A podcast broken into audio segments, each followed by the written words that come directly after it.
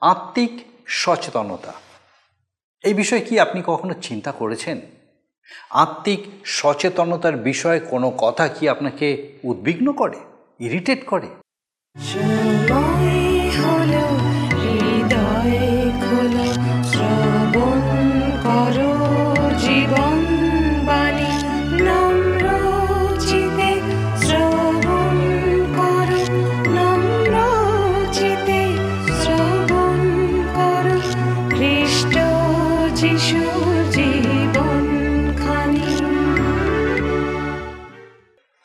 নমস্কার।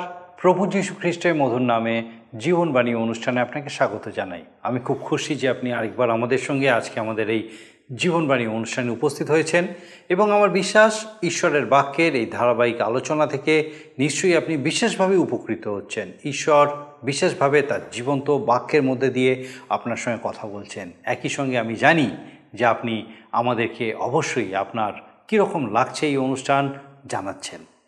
আসুন আজকে আমাদের এই অনুষ্ঠানের শুরুতেই একটা গানের মধ্যে দিয়ে আমরা ঈশ্বরের গৌরব করি।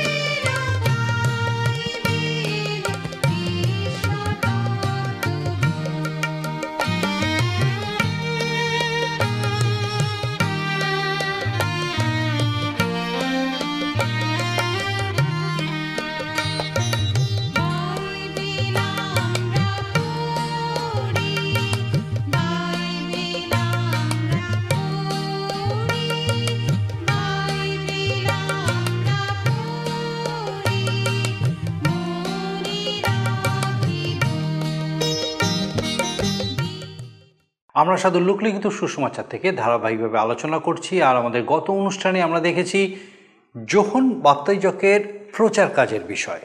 তিনি মন পরিবর্তনের কথা প্রচার করতেন। তিনি আসন্ন বিচারের বার্তা প্রচার করছিলেন। জন বাপ্তাইজক এই বিষয়টা খুব পরিষ্কার করে দিয়েছিলেন যে তিনি যে বিষয়ে প্রচার করছেন সেটাই চূড়ান্ত নয়, কিন্তু তিনি শুধুমাত্র একজনের জন্য পথ প্রস্তুত করছেন। যোহন মন পরিবর্তনের বাপতিস্ম প্রচার করছিলেন এবং জলে বাপতিস্ম দিচ্ছিলেন। আমরা আরও দেখব যে প্রভু যিশু যোহনের কাছে জলে বাপতিস্ম নিচ্ছেন। আর এখানে আমরা তৃত্ব ঈশ্বরের প্রকাশ দেখতে পাই। প্রভু যিশু জলে বাপতিস্ম নিয়ে জল থেকে উঠে আসার পর পবিত্র আত্মা কপতের আকারে তার উপরে নেমে এসেছিলেন। প্রভু যিশু নিজে তৃত্ব ঈশ্বরের একজন ছিলেন এবং আমরা দেখি যে স্বর্গীয় পিতা স্বর্গ থেকে কথা বলছেন। যদিও প্রভু যিশু নিজে ঈশ্বর, তার মন পরিবর্তনের জন্য বাপতিস্মের প্রয়োজন ছিল না। তবুও তিনি বাপতিস্মের মধ্যে দিয়ে গিয়েছিলেন, কারণ তিনি এটাকে স্বীকৃতি দিলেন এবং নিজে মানুষ রূপে দেখালেন। প্রভু যিশুর এই ব্যবস্থার প্রতি বাধ্যতা দেখিয়ে দেয়, আমরা যেন ঈশ্বরের প্রতি সম্পূর্ণ বাধ্য হই। আসুন এই বিষয়ে আমরা বিস্তারিতভাবে দেখি এবং দেখি যে ঈশ্বর আজকে তার এই জীবন্ত বাক্য দ্বারা বিশেষভাবে আমাদেরকে কি বিষয়ে শেখাতে চান। আসুন আমাদের মূল আলোচনায় আমরা প্রবেশ করি। বন্ধু, জীবনবাণী অনুষ্ঠানে আমি আপনাদের কাছে বাইবেলের নতুন নিয়মে লোকলিখিত সুসমাচারের তিনের অধ্যায় পনেরো পদ থেকে আজকের আলোচনা শুরু করব। জোহন বাপ্তাযুগের প্রচার কাজ বিষয় আমরা শুনছি এই সময় তার প্রচার গুণে যারা মনোপরিবর্তন করল, তাদের তিনি বাপ্তাজিত করলেন। নির্ভীক প্রচারক, অসাধারণ প্রচার প্রতিভা, আন্তরিকতার সঙ্গে মানুষের মাঝে চেতনাবাণী ছড়ালেন, পাপীজনের কাছে গ্রহণযোগ্য সুসমাচারও দিলেন। অনেককেই তাকে আদর্শ মানুষরূপে ও গুরুরূপে গ্রহণ করতে দেখা গেল। পনেরো পদে আমরা দেখি যে জিহুদি জাতি একটা বিষয় অপেক্ষায় ছিল খ্রিস্ট বা অভিষিক্ত, যিনি আসবেন এবং জিউদি জাতিকে রোমীয় শাসকদের হাত থেকে মুক্ত করবেন। তাদের আরও ধারণা ছিল যে খ্রিস্ট যিশু একজন অসাধারণ ব্যক্তি হবেন। ঐশ্বরিক ক্ষমতা তার মধ্যে থাকবে। তাই যোহনের কথা শুনে ও কাজ দেখে কিছু মানুষ মনে মনে আন্দোলন করতে থাকল, কি জানি ইনি সেই খ্রিস্ট কিনা, সেই মসিও কিনা? আর এইভাবে মানুষ যখন সন্দেহ ও দ্বিধার মধ্যে যোহন মুখ খুললেন তিনের অধ্যায় ষোলো পদে, তিনি বললেন, আমি তোমাদের জলে বাপ্তাইজ করছি, কিন্তু এমন একজন আসছেন যিনি আমা অপেক্ষা শক্তিমান। যীশুখ্রিস্ট সম্বন্ধে যোহন বাপ্তাইযোগের কত উঁচু ধারণা। তিনি আমা অপেক্ষা শক্তিমান, অর্থাৎ তিনি এমন একজন যার মধ্যে আছে ক্ষমতা, যিনি সম্মানিত, যিনি মহিমান্বিত। যোহন তার এই কথায় নিজেকে অতি নত করলেন, নম্রতায় যেন মাটির সঙ্গে মিশে গেলেন। প্রচার শোনার পর লোকেরা তাকে অনেক সম্মান দিচ্ছিল, বহু লোক গুরু বলে স্বীকারও করেছিল। এবং তার শিষ্যত্ব গ্রহণ করেছিল। কিছু লোক মনে মনে তাকে খ্রিস্টের আসনে বসিয়েছিল, কিন্তু যোহন নিজেকে খ্রিস্টের চরণেও যোগ্য বলে মনে করলেন না। খ্রিস্টের জন্য সব থেকে ছোট কাজও করবার যোগ্যতা তার নেই। একথা জানালেন তিনি বললেন, যিনি আসছেন, তার পাদুকার বাঁধন খোলার মতো যোগ্যতা আমার নেই। একজন গুরু তার শিষ্যদের কাছে নিজেকে কত ছোট দেখালেন, খ্রিস্টকে গৌরবান্বিত করার জন্য নিজেকে ক্ষুণ্ণ করতে দ্বিধা করলেন না। আমাদেরও এইভাবে নতনম্র হতে হবে, যদি খ্রিস্টকে গৌরবান্বিত করতে চাই।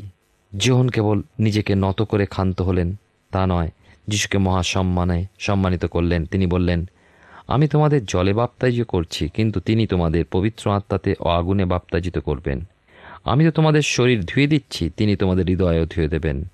বাপ্তিস্ম বিষয়টা একটু বলি, জলে বাপ্তাজিত করার প্রথাটা নূতন নিয়মেই প্রবর্তন হলো জোহনের প্রচারকালে। যোহনের বাপ্তিস্ম বলা হয় পাপমোচনের বাপ্তিস্ম বা মনোপরিবর্তনের বাপ্তিস্ম, যা মার্ক লিখিত সুসমাচারের একের অধ্যায় চার পদে এবং লোক লিখিত সুসমাচারের তিনের অধ্যায় তিন পদে আমরা দেখব যে খ্রিস্ট যিশুও জোহনের কাছে বাপ্তাজিত হয়েছিলেন। যদিও যোহন পাপমোচনের বা মনোপরিবর্তনের বাপ্তিস্ম দিতেন, যিশুর ক্ষেত্রে ওই বাপ্তিস্মের প্রয়োজন ছিল না। তবু যিশু জোহনের কাছে বাপ্তিস্ম গ্রহণ করলেন কারণ তিনি বাপ্তাজিত হয়ে ওই অনুষ্ঠানের স্বীকৃতি দিলেন ও নিজেকে মানুষদের মধ্যে একজন বলে দেখালেন। স্বর্গরহণের পূর্বে যিশু শিষ্যদের নির্দেশ দিয়ে গেলেন, সারা পৃথিবীতে সুসমাচার প্রচার করো এবং যারা পরিত্রাণের বার্তায় বিশ্বাস করবে তাদের পিতা, পুত্র, পবিত্র আত্মার নামে বাপ্তাজিত করো। মতিলিখিত সুসমাচারে আঠাশের অধ্যায় উনিশ পদে এবং মাক লিখিত সুসমাচারের ষোলো অধ্যায় পনেরো ষোলো পদে। আদি খ্রিস্টীয় মণ্ডলী সেই সময় থেকেই যিশুর এই আদেশ পালন করে আসছেন। আমরা দেখি যে প্রোটেস্ট্যান্ট সম্প্রদায়ের মধ্যে যে দুটি পবিত্র অনুষ্ঠান আছে তার মধ্যে এইটি এবং দ্বিতীয়টি প্রভুর ভোজ এখনকার কালে খ্রিস্টীয় সম্প্রদায়ের মধ্যে তিন প্রকার পদ্ধতিতে এই কাজ করা হয়। জোন বাপ্তাইযোগ এবং আমাদের প্রভু যীশু খ্রিস্ট আরেকটি বাপ্তিস্মের কথা বলেছেন, সেটি হলো পবিত্র আত্মার বাপ্তিস্ম। মতিলিখিত সুসমাচারের তিনের অধ্যায় এগারো পদে এবং জোহন লিখিত সুসমাচারের একের অধ্যায় তেত্রিশ পদে আমরা পাই। পবিত্র আত্মার বাপ্তিস্মের কথা জানতে গেলে পবিত্র আত্মাকে চিনতে হয়। পবিত্র আত্মার ব্যক্তিত্বটাই পবিত্র। প্রভু যীশু নিজ মুখে এ বিষয়ে বলেছেন। যোহন লিখিত সুসমাচারের চোদ্দ অধ্যায় ষোলো থেকে সতেরো পদে লেখা আছে, আমি পিতার নিকট নিবেদন করিব এবং তিনি আর এক সহায় তোমাদিওকে দিবেন, যেন তিনি চিরকাল তোমাদের সঙ্গে থাকেন। তিনি সত্যের আত্মা, জগৎ তাহাকে গ্রহণ করিতে পারে না, কেননা সে তাহাকে দেখে না, তাহাকে জানেও না। তোমরা তাহাকে জানো কারণ তিনি তোমাদের নিকটে অবস্থিতি করেন ও তোমাদের অন্তরে থাকিবেন। যৌন লিখিত সুসমাচারে কুড়ির অধ্যায় বাইশ পদে যেদিন যিশু পুনরুত্থিত হন, সেদিন সন্ধ্যায় তাঁর শিষ্যরা যখন এক জায়গায় বসে সেদিনের ঘটনাগুলো পর্যালোচনা করছিলেন, সেই সময় তিনি তাদের সামনে উপস্থিত হলেন এবং তাদের উপরে ফুঁ দিয়ে বললেন, তোমরা পবিত্র আত্মা গ্রহণ করো। কিন্তু সেই সঙ্গে তিনি শিষ্যদের জিরুসালামে অপেক্ষা করতেও বললেন, যে পর্যন্ত না তারা পবিত্র আত্মার শক্তি তাদের উপরে আসে এবং পঞ্চাশত্তমীর দিন পবিত্র আত্মা প্রত্যেক বিশ্বাসের উপরে নেমে এসেছিল, প্রেরিত তার দুইয়ের অধ্যায় এক থেকে চার পদে পাই। পঞ্চাশত্তমীর পর পবিত্র আত্মা প্রাপ্তি দেখা যায় হস্তার্পণের মধ্যে দিয়ে। প্রেরিত তার আঠের অধ্যায় সতেরো পদে এবং নয়ের অধ্যায় সতেরো পদে পবিত্র আত্মার বাপ্তিস্মের কথায় সাধুপৌল করিন্থীয় মণ্ডলীকে লিখেছেন প্রথম করিন্তার বারো অধ্যায় তেরো পদে, সকলেই এক দেহ হইবার জন্য একই আত্মাতে বাপ্তাজিত হইয়াছি এবং সকলেই এক আত্মা হইতে পাইত হইয়াছি। আবার প্রথম যখন তার দুইয়ের অধ্যায় কুড়ি পদে লেখা আছে, তোমরা সেই পবিত্রতম হইতে অভিষেক পাইয়াছ ও সকলেই জ্ঞান পাইয়াছ। প্রথম জন তার দুইয়ের অধ্যায় সাতাশ পদে আমরা পাই, তোমরা তা হইতে যে অভিষেক পাইয়া তা তোমাদের অন্তরে রইয়াছে। পবিত্র আত্মার কতকগুলো প্রতীক চিহ্ন আছে। এক, আমরা দেখি ইব্রিয় তার একের অধ্যায় নয় পদে তেল। দুই জোহন তার সাতের অধ্যায় আটত্রিশ থেকে উনচল্লিশ পদে জল। তিন জোহন তার তিনের অধ্যায় আট পদে ও প্রেরিত তার দুইয়ের অধ্যায় দুই পদে বায়ু। চার, প্রেরিত তার দুইয়ের অধ্যায় তিন পদে অগ্নি। পাঁচ মথি তিনের অধ্যায় ষোলো পদে কপত, ছয়, ইফিসীয় তার একের অধ্যায় তেরো পদে মুদ্রাঙ্ক, সাত, ইফিসীয় তার একের অধ্যায় চোদ্দ পদে প্রতিশ্রুতি। লুকলিখিত সুষমাচারের তিনের অধ্যায় ফিরে আসি সতেরো পদে, যোহন বাপ্তাই যোগ যীশুখ্রিস্টকে কৃষকের রূপে দেখালেন। তিনি বললেন, তাহার কুলা তাহার হস্তে আছে এবং তৎকালীন জিহুদি সমাজকে খামারের সঙ্গে তুলনা করলেন। আমরা খামারে কৃষকদের কি করতে দেখি? কুলায়, হাতে ধান অথবা গম, তারা ঝেড়ে, তুষ ও চিটে একদিকে এবং শস্য একদিকে করতে। যখন এই কথা বোঝাতে চাইলেন যে খ্রিস্ট যিশু ঠিক ওইভাবে মণ্ডলীকে ঝেড়ে পরিষ্কার করবেন, ধান বা গম একত্র করবেন, কিন্তু খোসা, তুষ আগুনে পোড়াবার জন্য সরিয়ে রাখবেন। আমরা দেখি যে এক মণ্ডলী হলো যিশুর খামার। এই খামার তিনি নিজ হাতে উত্তম রূপে পরিষ্কার করবেন। যিশুর বাক্যই হলো তার কুলো বা কুলা। বাক্যের দ্বারা তিনি ভালো ও মন্দ, বিশ্বাসী বা অবিশ্বাসী সকলকে পৃথক করবেন। কুলা যখন নাড়ে, তার বাতাসে তুষ উড়ে যায়। গীত তার একের অধ্যায় চার পদে দেখি, দুষ্টগণ সেরূপ নয় কিন্তু তাহারা বায়ুচালিত তুষের ন্যায়। বাইবেলের মধ্যে সুসমাচার, ভালো ও মন্দের উদাহরণগুলো বড় সুন্দরভাবে ফুটিয়ে তুলেছে। ভালো লোক ও দুষ্ট লোকের উদাহরণস্বরূপ গম এবং তুষের উল্লেখ। গম এবং শ্যামাঘাসের উল্লেখ ইত্যাদি। তিনের অধ্যায় উনিশ পদে পাই, কিন্তু হেরোদ রাজা আপন ভ্রাতার স্ত্রী হেরোদিয়ার বিষয় এবং আপনার সমস্ত দুষ্কর্মের বিষয় তাহা কর্তৃক দোষীকৃত হইলে নিজ দুষ্কার্য সকলের উপরে এইটিও যোগ করিলেন। কুড়ি পদে দেখি, জোহনকে কারাগারে তারা বদ্ধ করলেন। জোহনের কথা চিন্তা করুন, দীর্ঘ তিরিশ বৎসর কাল প্রান্তরে কাটাবার পর ইসরায়েল জনপদে এলেন, কিন্তু কয়েক মাস মধ্যেই তাকে বন্দি করে কারাগারে অন্ধকারে কূপে ফেলে দেওয়া হলো। একটা সুন্দর জীবন লোকচক্ষুর আড়ালে লুকিয়ে ফেলা হলো। কারণ কি? যোহন বাপ্তায় যোগ রাজা হেরোদ অ্যান্টিপ্যাসের মন্দ কাজকে মন্দ বলে উল্লেখ করেছেন। কারণ কি? রাজাকে আত্মিক জীবনের জন্য সাবধানতার চেতনার বাণী শুনিয়েছেন। কারণ হলো কি? যে যোহন বাপ্তায় যোগ রাজা হেরোদকে বলেছেন, আপনার স্ত্রী জীবিতকালে ও আপনার ভাই ফিলিপের জীবিতকালে আপনি কোনো মতে আপনার ভাইয়ের স্ত্রীকে বিবাহ করতে পারেন না। এটা ঈশ্বরের ব্যবস্থায় মন্দ কাজ, পাপ। আজও ওই একই ভাব চলছে। সমাজের বিশিষ্ট ব্যক্তি, সম্ভ্রান্ত ব্যক্তি, ধনী ব্যক্তি বা প্রভাবশালী ব্যক্তিদের মন্দ কাজের প্রতিবাদ করলে আপনাকে দোষী হতে হবে। আপনার সৎ শিক্ষার জন্য আপনাকেই দোষী করা হবে। একজন ধর্মের নামে অনেক অন্যায় করতেন। শেষে তিনি তার স্ত্রীকে বিনা দোষে ত্যাগ করে অন্য একজনকে বিবাহ করতে মনস্থ করেন। তখন চার্চের যে মহান বা বড় যিনি ছিলেন আর অন্য কোনো উপায় না দেখে তাকে সমাদচ্যুত করা উপযুক্ত মনে করলেন। এবং তিনি যখন এই বিষয়ে ঘোষণা করার জন্য দাঁড়ালেন, তখন তিনি তরোয়াল নিয়ে এগিয়ে গিয়ে তাকে বললেন, তোমার এই সিদ্ধান্ত ঘোষণা করলেই তোমায় আমি শেষ করে দেব। ঈশ্বরের সেই লোক যেন ভয় পেয়েছেন এমন ভাব দেখিয়ে বললেন, একটু সময় দিন, ভেবে দেখি যথার্থ রায় কি হবে। আর সেই দেশের সেই মহান রাজা যাকে দোষী করা হয়েছিল, তিনি সময় দিলেন ঈশ্বরের সেই লোককে এবং সেই ঈশ্বরের লোক রায় দিলেন এবং সঙ্গে সঙ্গে তাকে সমাজচ্যুত বলা হলো। এই বলে তিনি গলা বাড়িয়ে দিয়ে বললেন, এবার আমার মাথা কাটুন। রাজা বললেন, না, এত শীঘ্র তোমাকে স্বর্গে পাঠানো চলবে না। ঈশ্বরের আত্মা যাদের পরিচালনা করেন, তারা ঈশ্বরের সত্য, ঈশ্বরের চেতনাবাণী প্রচার করতে ভীত হন না। আমাদের অবস্থা কি? লোককে খুশি করার জন্য অন্যায়কে, অন্যায় বলতে কি ভয় পাবো? পিছিয়ে যাব? একুশ পদে দেখুন লেখা আছে, তিনের অধ্যায় লোকলিখিত সুসমাচার, আর যখন সমস্ত লোক বাপ্তাজিত হয়, তখন যিশুও বাপ্তাজিত হলেন। যোহন ও যিশু দুজনের জন্মবৃত্তান্ত অদ্ভুত। স্বর্গের দূত সংবাদ দিয়েছিলেন, পুত্র জন্মাবেন। স্বর্গের দূত নামকরণ করেছিলেন এবং বলেছিলেন, তাহার নাম যোহন রাখিবে, আর যিশুর নাম বলা হয়েছিল যিশু রাখিবে। সকরীয় যাজক ও স্ত্রী ইলিশাবেতে বৃদ্ধ বয়সের সন্তান হয়ে যোহন জন্মালেন এবং প্রায় ছ মাস পরে পবিত্র আত্মা দ্বারা মরিয়মকে গর্ভে যিশু জন্মালেন, জোসেফ ও মরিয়মের সন্তান রূপে। জন্মের পর জোহনের বিষয় আর কিছু জানা যায় না, প্রায় তিরিশ বছর বয়সে তাকে জর্দনের ধারে পাওয়া গেল মনোপরিবর্তনের শিক্ষা ও বাপ্তিস্ম দিচ্ছেন।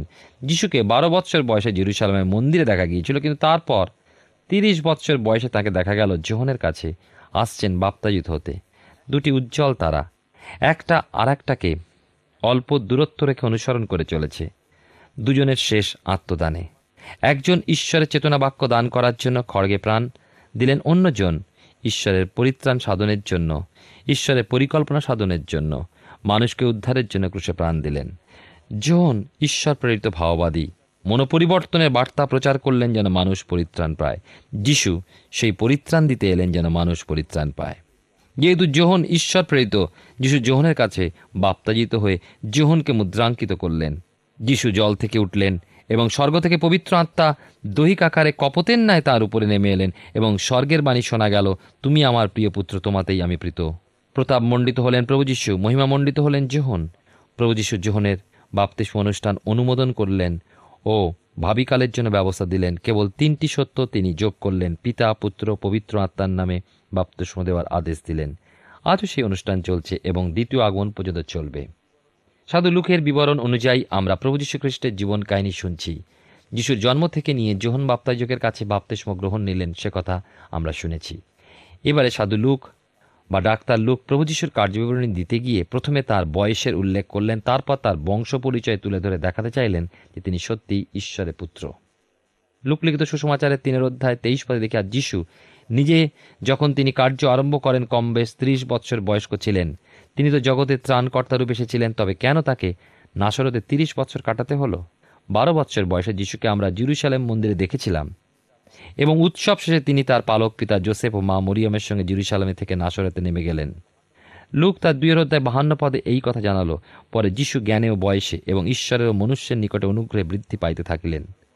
তাহলে এই আঠারো বৎসরে তার কীভাবে কাটল? যিশুর পালক পিতা ছিলেন ছুতোর, সেটাই ছিল তার পেশা। সুতরাং বাড়ির বড় ছেলে হিসাবে ছোটবেলা থেকেই জোসেফের কাছ থেকে ওই কাজ তিনি নিশ্চয়ই শিখেছিলেন। ধর্মভীরু পরিবার বলে ধর্মীয় ব্যবস্থা মা বাবার কাছে ও সমাজের অধ্যক্ষদের কাছে অধ্যয়ন ও নিশ্চয়ই করেছিলেন, কেননা কর্মজীবনে প্রচারের সময় নির্ভুল শাস্ত্রবাক্য উল্লেখ করে শিক্ষাদান করতেন। সাধারণত এই কথা বলা হয় যে যিশুর পালক পিতা জোসেফ খুবই অল্প বয়সে মারা যান। মরিয়ম তখন পুত্রকন্যাদের নিয়ে অসহায় অবস্থায় পড়েন কারণ তারা দরিদ্র ছিলেন এবং স্বাভাবিকভাবে মরিয়মের প্রথম সন্তান যিশুর উপর সংসারের দায়িত্ব এলো। যতদিন না অন্য ভাইরা তাদের ব্যবসার ভার নেবার মতন হলেন, ততদিন যিশুই সম্পূর্ণ দায়িত্ব নিয়ে জীবিকা অর্জন করে তাদের চালিয়ে নিয়ে এলেন। কেননা অসহায় অবস্থায় পরিবারকে ছেড়ে তিনি কি করে বৃহত্তর জগতে নিজ কাজে নামবেন? এই অবস্থার মধ্যে দিয়ে আমরা তিনটে বিষয় দেখতে পাই। এক এটা যিশুর পক্ষে অতি প্রয়োজনীয় কর্তব্যরূপে দেখা দিয়েছিল যে তিনি বিশ্বস্ততার সঙ্গে পারিবারিক দায়িত্ব পালন করেন। তার নিরূপিত কাজের তুলনায় ওই কাজ খুবই নিম্ন স্তরের। অনেক মানুষের কাছে ঘৃণার বিষয় সামান্য ছুতোর। একসময় লোকে তাকে ঠাট্টাও করেছিল কি সেই ছুতোরের ছেলে নয়? যিশুর কাছে কোনো কাজ কিন্তু ছোট নয়। তিনি চান আমরা যে কোনো কাজই করি না কেন, যেন বিশ্বস্তভাবে করি। তিনি যখন তালন্তের দৃষ্টান্ত দিয়ে শিক্ষা দিয়েছিলেন, তিনি বলেছিলেন, মতিলিখিত সুষমাচারে পঁচিশের অধ্যায় একুশ এবং তেইশ পদে বেশ উত্তম বিশ্বস্ত দাস। তুমি অল্প বিষয়ে বিশ্বস্ত হইলে আমি তোমাকে বহু বিষয়ের উপরে নিযুক্ত করিব। যিশু তার জীবনের অভিজ্ঞতা থেকেই এই উপমা দিয়েছিলেন। স্যার জেমস বেরির মা যখন মারা গেলেন, তিনি বললেন, সংসারের সব থেকে ছোট কাজটাও উনি অসম্পূর্ণ রেখে যাননি। প্রভু যিশু বৃহত্তর ক্ষেত্রে কাজ করার আগে তার ক্ষুদ্রতর কাজ সম্পূর্ণ করেছিলেন। দুই, সংসারে ভাই বোন ও মাকে পালন করে তার আরেকটি সুযোগ ভবিষ্যতে কাজের জন্য হলো, যদি তিনি ঘরবাড়ি সংসার ছেড়ে কেবলমাত্র প্রচার করে ঘুরে বেড়াতেন, সংসারে কোনো দায় দায়িত্ব না নিতেন, তাহলে শিক্ষাদানকালে মানুষ এই কথাই বলতো, মানুষ কর্তব্য জ্ঞান দেবার কি অধিকার তোমার আছে? তুমি তো বাপু সংসার করনি, বা সংসারে কোনো সাহায্য করনি। যিশুর কিন্তু কথা বলার অধিকার ছিল, আমি যা বলি তাই করো। এ নয়, কিন্তু আমি যা করেছি তোমরা তাই করো। টলস্টয় বলে একজন ছিল তার স্ত্রী তার স্বামীর বিষয়ে বড় তীক্ষ্ণ মন্তব্য করেছেন, কেননা টলস্টয় সর্বদা ভালোবাসার কথা উল্লেখ করেছেন। টলস্টয় স্ত্রী লিখেছেন যে, ওনার লেখার সঙ্গে জীবনের সামঞ্জস্য খুঁজে পাওয়া যায় না। তার দয়া, তার অন্তরের নয়, কেবলমাত্র আদর্শ পালন। তার জীবনী পড়ে মানুষ জানবে গরিব মজুদদের জলের বোতলটি বহন করতে তিনি সাহায্য করতেন। কিন্তু লোকে কথা জানবে না যে, তিনি তার স্ত্রীকে একটা দিন বিশ্রাম দেননি অথবা বত্রিশ বৎসরের মধ্যে সন্তানের শয্যা পাশে পাঁচ মিনিট বসে আমায় একটু বিশ্রাম নেবার সুযোগ দেননি। এমনকি সন্তানকে এক গ্লাস জল কোনোদিন দেননি। যিশুর বিষয়ে কিন্তু এমন কথা কেউ বলতে পারবে না। তিনি বাইরে যা প্রচার করেছেন, বাড়িতে কাজের মধ্যে দিয়ে তা করেছেন। তৃতীয় বিষয় হচ্ছে, মানুষকে সাহায্য করার জন্য মানুষের জীবনধারণের অবস্থাটা যিশুর জানার প্রয়োজন ছিল।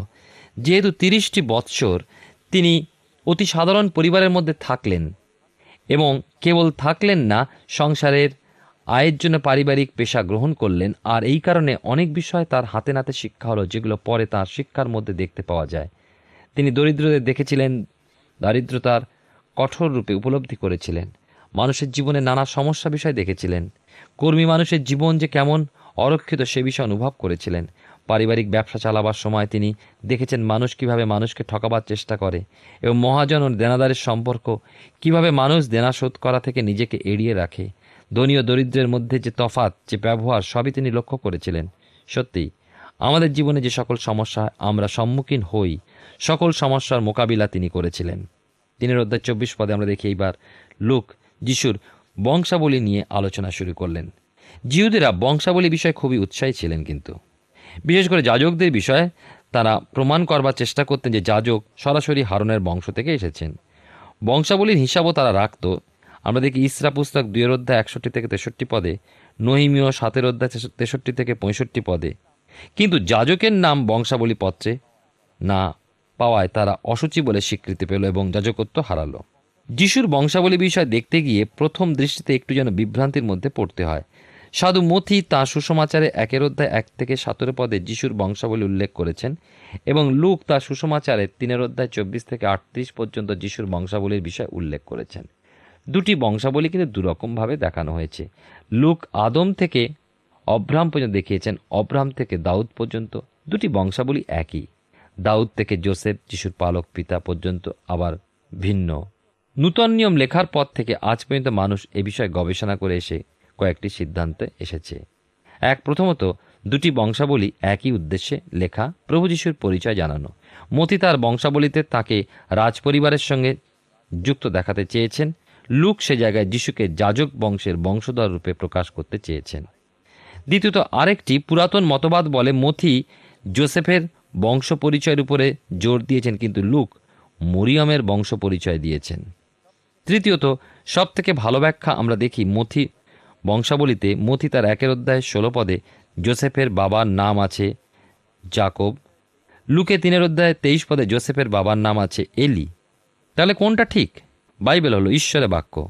দ্বিতীয় তিমথিও তার তিনের অধ্যায় ষোলো পদে বলা হয় যে, সুতরাং এতে কোনো ভুল নেই, মিথ্যা নেই, কল্পনা নেই, বিভ্রান্তি নেই।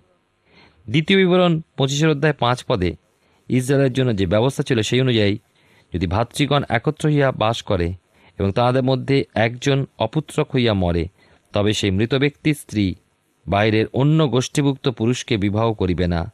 তাহার দেবর তাহার কাছে যাইবে, তাহাকে বিবাহ করিবে এবং তাহার প্রতি দেবরের কর্তব্য সাধন করিবে। পরে সেই স্ত্রী যে প্রথম পুত্র প্রসব করিবে, সে ওই মৃত ভ্রাতার নামে উত্তরাধিকারী হইবে। এই সূত্রে এই কথা বলা হয়েছে যে জাকব অপুত্রক মারা যান। সুতরাং জাকবের স্ত্রী এলিকে পুনরায় বিবাহ করেন এবং জোসেফের জন্ম হয়। ব্যবস্থা অনুযায়ী জোসেফকে জাকবের সন্তান বলে উল্লেখ করে মথি কিন্তু ভুল করেননি।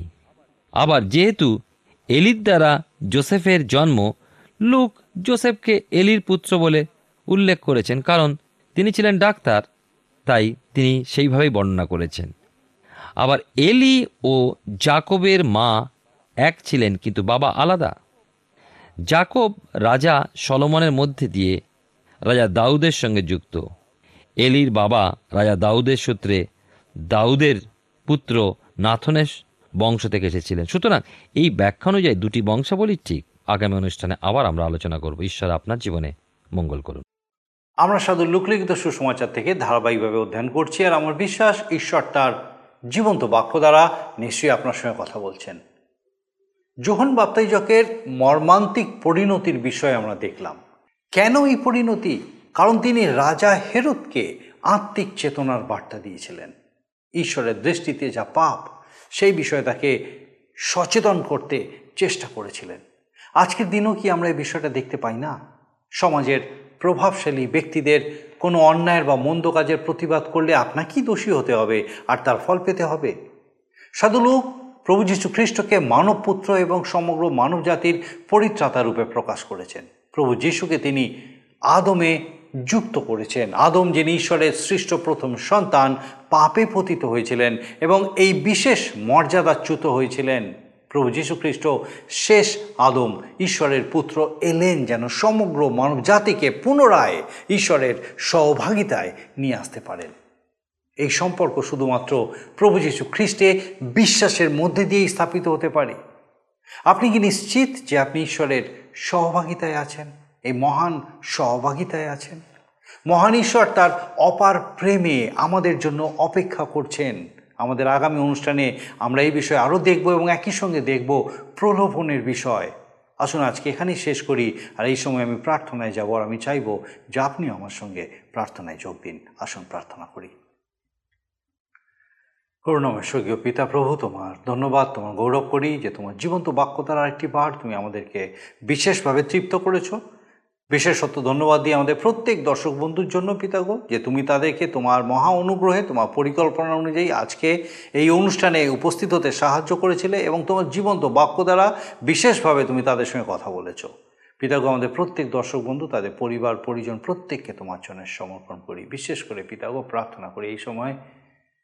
যদি এমন কেউ আছেন এই সময় পিতাগো যিনি হয়তো বিশেষ কোনো দুরারোগ্য ব্যাধিতে ভুগছেন বিশেষভাবে পিতাগো বিশ্বাসে আপনার প্রতি দৃষ্টি স্থির রেখেছেন প্রভু তোমার পবিত্র পরাক্রমে, তোমার যিশু নামে তুমি তাকে স্পর্শ করো এবং পিতাগো তার বিশ্বাসে যে আরোগ্যতা লাভের জন্য তিনি প্রার্থনায় স্থির হয়ে আছেন পিতাগো, তোমার পবিত্র আত্মার মহাপরাক্রমে সেই আরোগ্যতার দানে তুমি তাকে তৃপ্ত করো। স্বর্গীয় পিতা আমাদের সেই প্রত্যেক দর্শক বন্ধু, তাদের পরিবার, পরিজন প্রত্যেককে তোমার চরণে সমর্পণ করি। তোমার যিশু নামে প্রত্যেকের সঙ্গে সঙ্গে থাকো, সুরক্ষিত রাখো, সুস্থ রাখো তোমাতে বৃদ্ধি পেতে সাহায্য করো। তোমার যিশু নামে ভিক্ষা দয়া করে শ্রবণ গ্রহণ করো। আমেন। ঈশ্বর তার মহা অনুগ্রহে আমাদেরকে সুযোগ দিয়েছিলেন, তার জীবন্ত বাক্যের আলোতে নিজেদেরকে বিশেষভাবে দেখার। আর আমার বিশ্বাস, আগামী দিনেও এইভাবে আপনি আমাদের সঙ্গে এই জীবনবাণী অনুষ্ঠানে অবশ্যই উপস্থিত থাকবেন, যখন আমরা এইভাবে ঈশ্বরের বাক্যে একসঙ্গে বৃদ্ধি পেতে থাকব। ঈশ্বর আপনার মঙ্গল করুন। প্রিয় বন্ধু, আশা করি জীবনবাণী অনুষ্ঠানটি আপনার ভালো লেগেছে। আর যদি ভালো লেগে থাকে, তাহলে অবশ্যই আমাদের একটি মিসড কল দিন। আপনার দেওয়া মিসড কলটি আমাদের কাছে অতি মূল্যবান। আমরা আনন্দের সাথে জানাই, প্রতিটা মিসড কল দাতাদের মধ্যে থেকে সপ্তাহের শেষে বিশেষ দর্শক বন্ধুকে বেছে নেওয়া হবে এবং সেই দর্শক বন্ধুকে পুরস্কৃত করা হবে ও সপ্তাহের শেষে তার ছবি ও নাম আমাদের অনুষ্ঠানে প্রকাশ করা হবে। গত সপ্তাহে বিজয়ী দর্শক বন্ধুরা হলেন নদিয়া থেকে সুরিত বিশ্বাস ও সুরেখা বিশ্বাস। আমাদের মিসড কল দেবার নম্বরটি হল zero four four four nine zero eight one two nine zero. আপনি প্রার্থনা ও আরও অধিক জানতে আগ্রহী হলে আমাদের সঙ্গে অবশ্যই ফোনের মাধ্যমে যোগাযোগ করতে পারেন। আমাদের mobile number nine four three three four nine seven two three five এবং আরেকটি হল nine four three three eight zero three seven double five. আর আমাদের ঠিকানা টিভি স্ক্রিনে আপনারা দেখে নিন। ধন্যবাদ। ভালো থাকুন। সুস্থ থাকুন।